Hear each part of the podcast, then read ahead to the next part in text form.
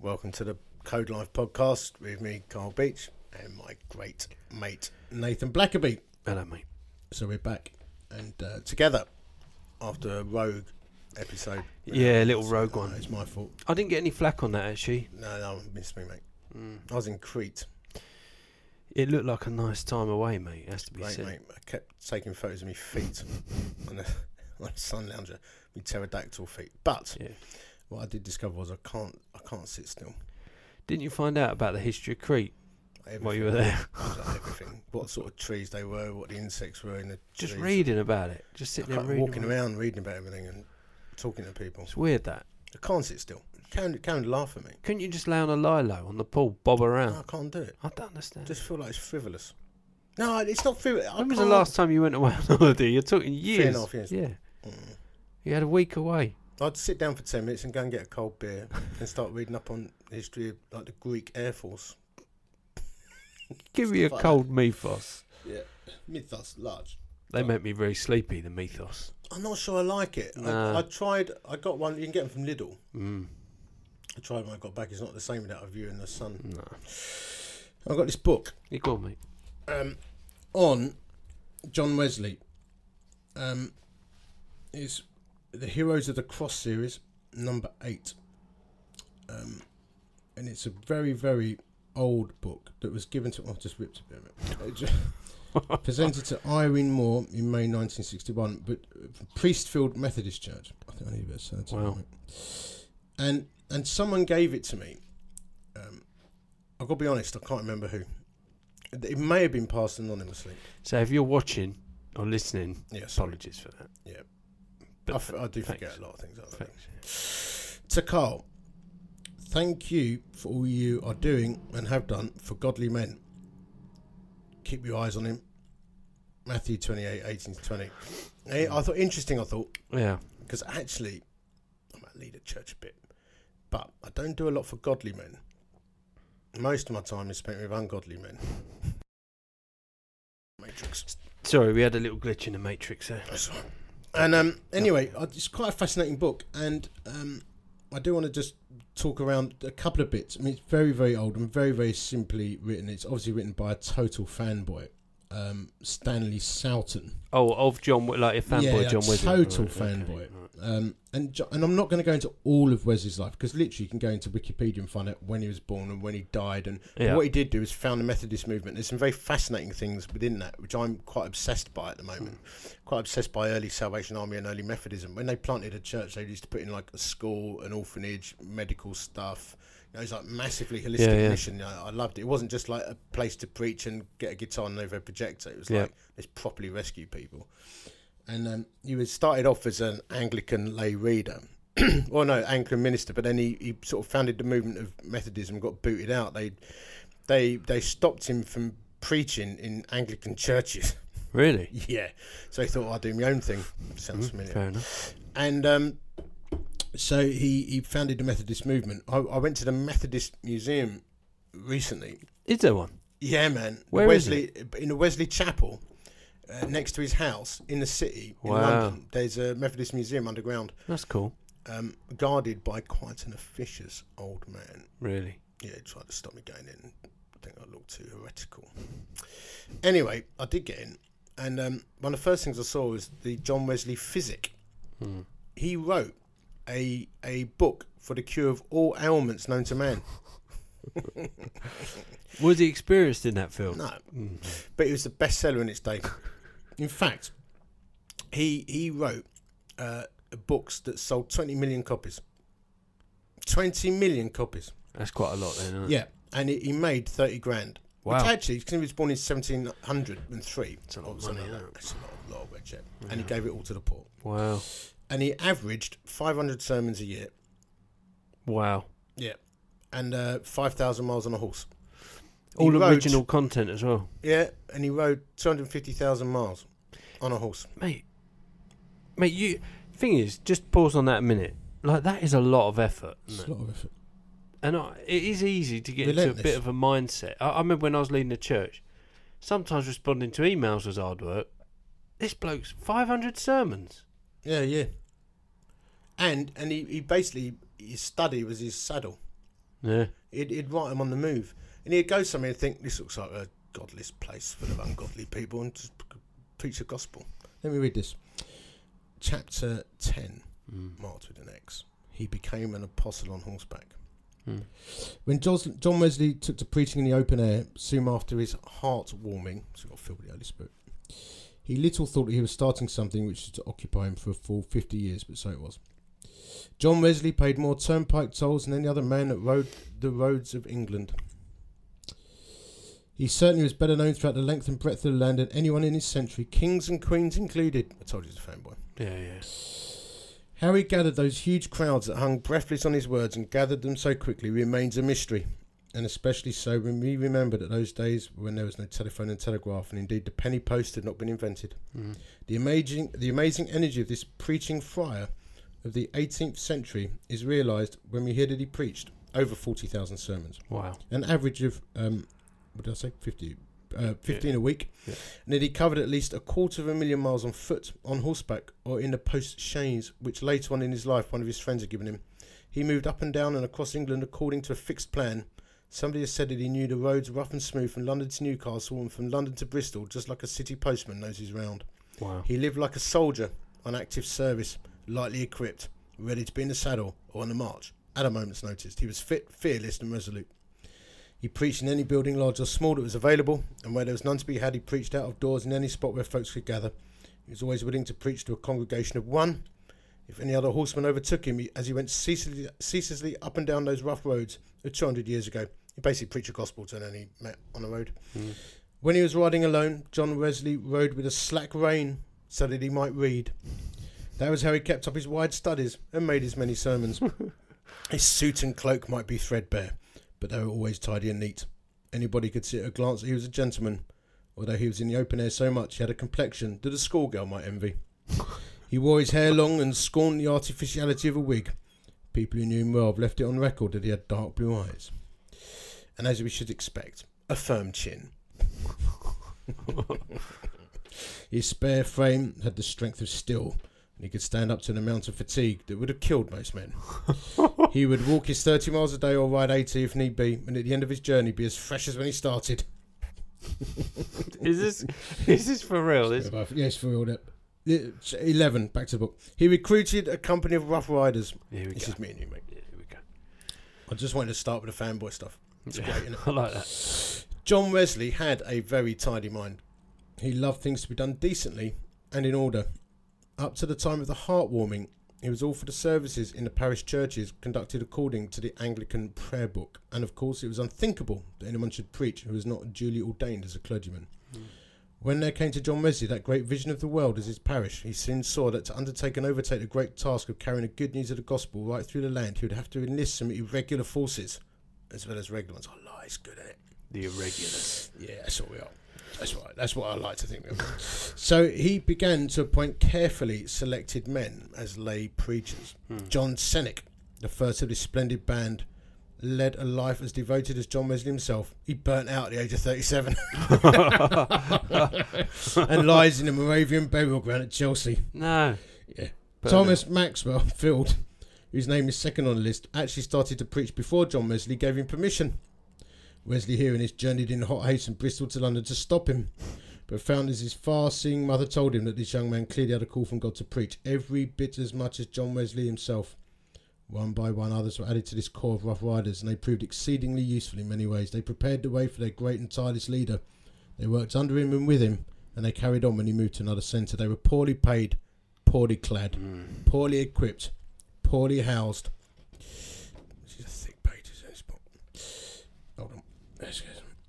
But they had the courage of heroes. Mm. We enjoyed great poverty and great peace, said one of them simply. They covered vast distances, mostly on horseback and sometimes on foot.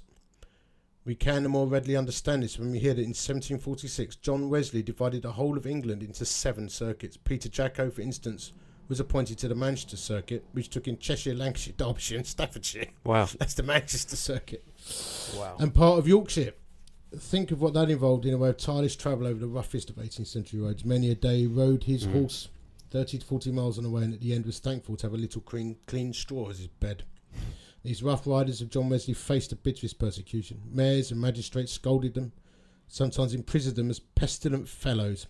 Often rowdy mobs incited by people who ought to have known better interfered with their open air services and pelted them with stones, rotten apples, and turnips and filth of every kind. The cudgels of Satan, as one man quaintly put it. My head was broken with a blow, wrote Thomas Lee, but I never found my soul more happy. it was this same indomitable soul who, at the end of his days, said triumphantly that if all the hardships of his life as one of John Wesley's travelling preachers were spread before, out before him, he would pray, Lord, if thou wilt give me strength, I will now begin again. Wow. No wonder these rough riders were invincible. Like John Wesley himself, they denounced in uncertain terms the evils of the day smuggling, drunkenness, and worldliness. They stood alone in marketplaces and on village greens. They gave their message in just the same way as their great leader did, and with the same results. Their wives were just as heroic, desperately poor, despised by neighbours, continually on the move. Left alone to manage their large families, these pioneer preachers' wives deserve a place of honour all on their own in the thoughts of Methodism these two centuries after. John Wesley, this is interesting, finish with this bit. John Wesley enlisted into his regiment of Rough Riders, bakers, stonemasons, miners, labourers, troopers in the King's Army, as well as a few, a few who had more education and a higher position in life. Mm. He had the rough guys, Mm. passionate, take a Mm. beating. Mm. These are the men who helped to establish the Methodism that we all so enjoy so happily and so comfortably today. We would do well to honour the fathers that begat us and to stand at the salute as John Wesley and his regiment of tireless horsemen go riding by. Surely some who hear their story will want to catch their spirit and carry on their work and so lay the foundations for bigger and better things still in the days to come. Boom. Interesting that, mate. Yes, mate. What do you make of that? It's interesting as something, something pioneering, something visionary, something, something that is unafraid of the hardships soon becomes comfortable. Soon becomes Yeah. about a Sunday, a service. Is that why a movement becomes a monument yeah, and then ultimately a mausoleum? yeah, yeah. I think it is. That for some reason, rare. It seems to be rare people with a particular passion and move in their lives say, "I'm up for this. I'm pioneering. I'll gather people around me, and we'll do it." And then over time, that gets passed on and on and on, and Yeah. it becomes a. and, and something happens. But, but in the, there's something unique in here about Wesley. I mean, he was obviously, I think, it sounds a bit OCD. And Mm, let me just quickly read this, if this is right Because there's a there's a background of discipline here. mm, John Wesley had seen in his own home at Epworth, with its scanty resources, many claims, that it pays all the time to have order and method in the affairs of life. mm, So he's this highly, highly disciplined guy. He was fond of making rules for himself and for his own way of life, and is extraordinarily good at keeping them. He was simply in his habits, a small eater, vegetarian. In his study, not a book was out of place, no scrap of paper was ever loose on his desk. mm. He planned out his journeys in the greatest care, had a daily timetable, which in this less strenuous age leaves us gasping. He, he conducted a personal correspondence so wide and so regular that we wonder how he sustained it. He never used a typewriter, he wrote pamphlets, edited magazines, revised the whole library of worthwhile devotional books. This is all while he was on the road. Yeah. He balanced his accounts to a penny, never had a muddle with any of his various financial enterprises. He spent as little as possible on himself so he might give as much as possible to others. Gain all you can, save all you can, give all you can, he said. He said, I'm always in haste, but I'm never in a hurry. That's not, I'm not like that. Um, John Wesley, and this is interesting, Mike. Mm. John Wesley, though thoroughly self controlled and infinitely patient, didn't suffer fools. He could Hmm. tick off anyone who differed from him as neatly and as finely as any man who ever lived. Most of his followers and friends accepted all this readily enough, realizing that John Wesley was usually right, and that when they did not agree with him, they were usually wrong. There were some who kicked over the traces and parted com- company of Wesley, but few of these thereby did much good for themselves or for other people. Mm. An autocrat, a benevolent autocrat, an autocrat for the glory of God. John Wesley, in the very exercise of power that came to him, exacted obedience from other people, just as he sought in the things great and small to render obedience to the great master he loved and served. Mm. Just disciplined guy, and he obviously quite ferocious. Yeah. You know, he tell people off and call out sin, Yeah, yeah, like, yeah. look, yeah, playing stupid, or that attitude you're expressing poor. Yeah. I like that. Yeah. But he, he he seems to have been very structured, focused, Yeah. strategy. Like Yeah. his faith wasn't just bumbling along, was it? No, it was like this is what I want to achieve. It reminds me of the talents. You know, when Jesus uh, that tells the story of the guys getting, being given these amounts of coins, and Yeah. one buries it, one invests it. Yeah. So he was, It's you know, he had this like pioneering thing where he'd go into an area, break the ground, Yeah. f- full of spirit, but it was organised, like Nehemiah, wasn't it?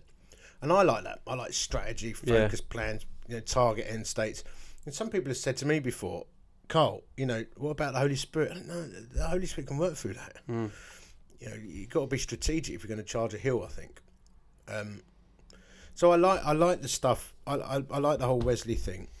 Um, but what I particularly was gripped by me was these Mm. Rough Riders. Mm. That's what we need. A band of unschooled, ordinary men who are just on it.